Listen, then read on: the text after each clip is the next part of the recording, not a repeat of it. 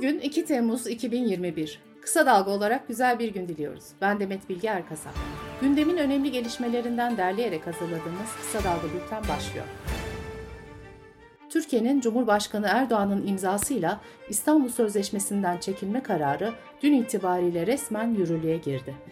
Uluslararası Af Örgütü, Türkiye kadın haklarında saati 10 yıl geriye aldı ve ürkütücü bir emsal oluşturdu açıklaması yaptı. Türkiye'de kadın örgütleri farklı illerde eylemler yaparak İstanbul Sözleşmesi'nden çekilme kararını bir kez daha protesto etti. Cumhurbaşkanı Erdoğan ise 4. Ulusal Eylem Planı toplantısında sözleşme ilişkin değerlendirmede bulundu. Erdoğan, bizim kadına yönelik şiddetle mücadelemiz İstanbul Sözleşmesi ile başlamadığı gibi bu sözleşmeden çekilmeyle de bitecek değil dedi. Anayasa Mahkemesi vekilliği düşürülen HDP'li Ömer Faruk Gergerlioğlu'nun bireysel başvurusunu sonuçlandırdı.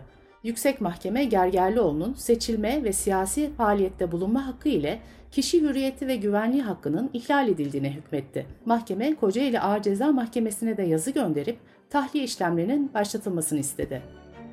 Çiftlik Bank üzerinden binlerce kişiyi dolandırdıktan sonra yurt dışına kaçan ve kırmızı bültenle aranan Tosuncuk lakaplı Mehmet Aydın, Brezilya'da teslim oldu.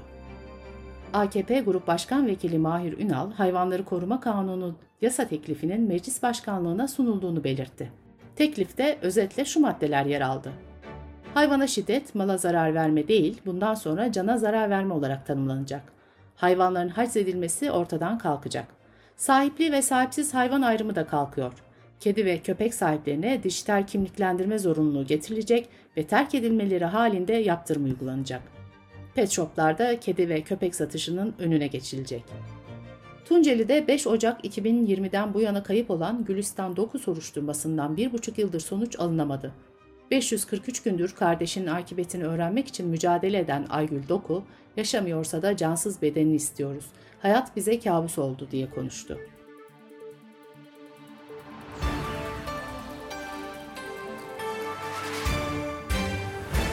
Bitlis Gazeteciler Cemiyeti Başkanı ve Bitlis News Genel Yayın Yönetmeni Sinan Aygül, 2019 yılında yaptığı çocuğa yönelik cinsel istismarla ilgili bir haber nedeniyle cezaevine girdi.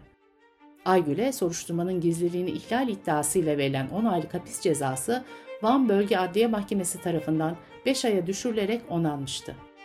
Adalet Bakanlığı İzmir Barosu Başkanı Özkan Yücel ve 10 yönetim kurulu üyesi hakkında Diyanet İşleri Başkanı Ali Erbaş'a yönelik açıklamaları nedeniyle soruşturma izni verdi. Baro Başkanı Yücel, Erbaş evlilik dışı yaşamı ve LGBT bireyleri salgın ve afetlerin sebebi olarak göstermişti. Biz bu söyleme tepki göstermiştik. Bedeli ne olursa olsun kral çıplak demeye devam edeceğiz, dedi. Boğaziçi Üniversitesi İklim Değişikliği ve Politikaları Araştırma Merkezi Müdürü Profesör Doktor Levent Kurnaz, 2100 yılında Antalya'nın ikliminin Kahire gibi olacağını söyledi. Kurnaz, bu yüzyılın sonunda sıcaklıklar büyük ihtimalle 4-5 derece artmış olacak dedi. CHP mecliste Ergene Nehri'ndeki kirliliğin nedenleri ve canlı yaşamın etkilerinin araştırılmasını önerdi. Bu önerge AKP ve MHP oylarıyla reddedildi. Covid-19 haberleriyle devam ediyoruz. 50 yaş üzerindeki yurttaşlar ve sağlık çalışanları için 3. doz aşı süreci dün başladı. Sağlık Bakanı Fahrettin Koca, COVID-19 geçirenlerde aşı olma süresinin 6 aydan 3 aya indirildiğini açıkladı. BioNTech aşısı için ikinci doz süresi de 1 ay olarak belirlendi. Sağlık Bakanlığı'nın verilerine göre ülke genelinde uygulanan birinci ve ikinci doz toplam aşı miktarı 50 milyonu aştı. Sağlık Bakanlığı Koronavirüs Bilim Kurulu üyesi Profesör Doktor Serap Şimşek Yavuz, COVID-19 geçirenlerde tek doz mRNA aşısıyla tüm varyantlara karşı bağışıklık geliştirildiğini, ikinci dozun katkısı olmadığını söyledi. Türkiye'de uzun süredir farklı derecelerde uygulanan pandemi yasakları dün kaldırılırken uzmanlar delta varyantı uyarısında bulundu. Profesör Doktor İftihar Köksal, aşı olunsa da maske ve mesafeden asla taviz verilmemeli dedi. Bilim Kurulu üyesi Profesör Doktor Mustafa Haköksüz de uykularının kaçtığını belirterek halkımız tedbirleri bırakırsa 4. dalga Ağustos-Eylül aylarında olacak diye korkuyorum ifadesini kullandı. Avrupa Birliği'ne üye ülkeler için aşı pasaportu uygulaması dün başladı. AB üyesi ülkelerin vatandaşları Ek olarak test ya da karantina gibi seyahat kısıtlamalarından muaf tutulacak. Sırada ekonomi haberleri var. Doğalgazda konut abone grubu tarifesine %12, sanayi grubu tarifesine ise %20 zam yapıldı. Elektrik fiyatlarında da tüm abone gruplarında %15 zam kararı alındı. Cumhurbaşkanı Erdoğan imzasıyla yayınlanan kararla da 2021-2022 eğitim öğretim yılında yüksek öğretim öğrencilerinin ödeyeceği katkı payı ortalama %10 zamlandı. Bankacılık Düzenleme ve Denetim Kurumu kredi kartı harcamalarında taksit sayılarını düşürdü. Mobilya ve beyaz eşyada taksit sayıları 12 aydan 9 aya indirildi. Fiyatı 3 ila 5 bin arası olan TV'lerde taksit sayısı 9 ay olacak. Fiyatı 5 bin liranın üzerinde olan televizyonlarda ise taksit sayısı 4 ay oldu. Yurt dışından döviz veya altın getirenlerden vergi alınmamasını sağlayan varlık barışının süresi Erdoğan'ın imzasıyla 6 ay daha uzatıldı.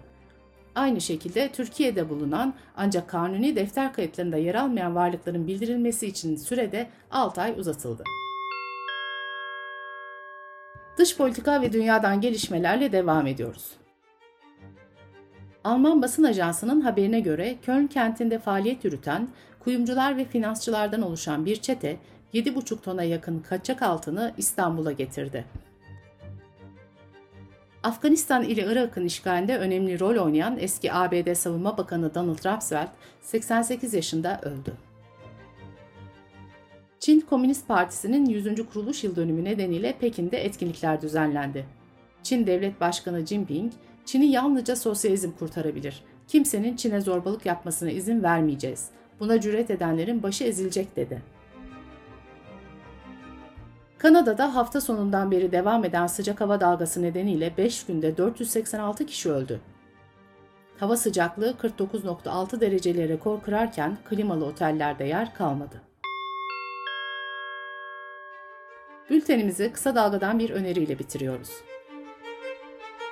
Beril Eski, Annelik Teknolojileri podcast serisinin dördüncü bölümünde tüp bebek tedavisini ele alıyor. Bu tedavi fiziki ve psikolojik olarak nasıl bir süreci beraberinde getiriyor? Anneler ve uzmanlar anlatıyor. Kısa Dalga.net adresimizden ve podcast platformlarından dinleyebilirsiniz. Gözünüz kulağınız bizde olsun. Kısa Dalga Medya.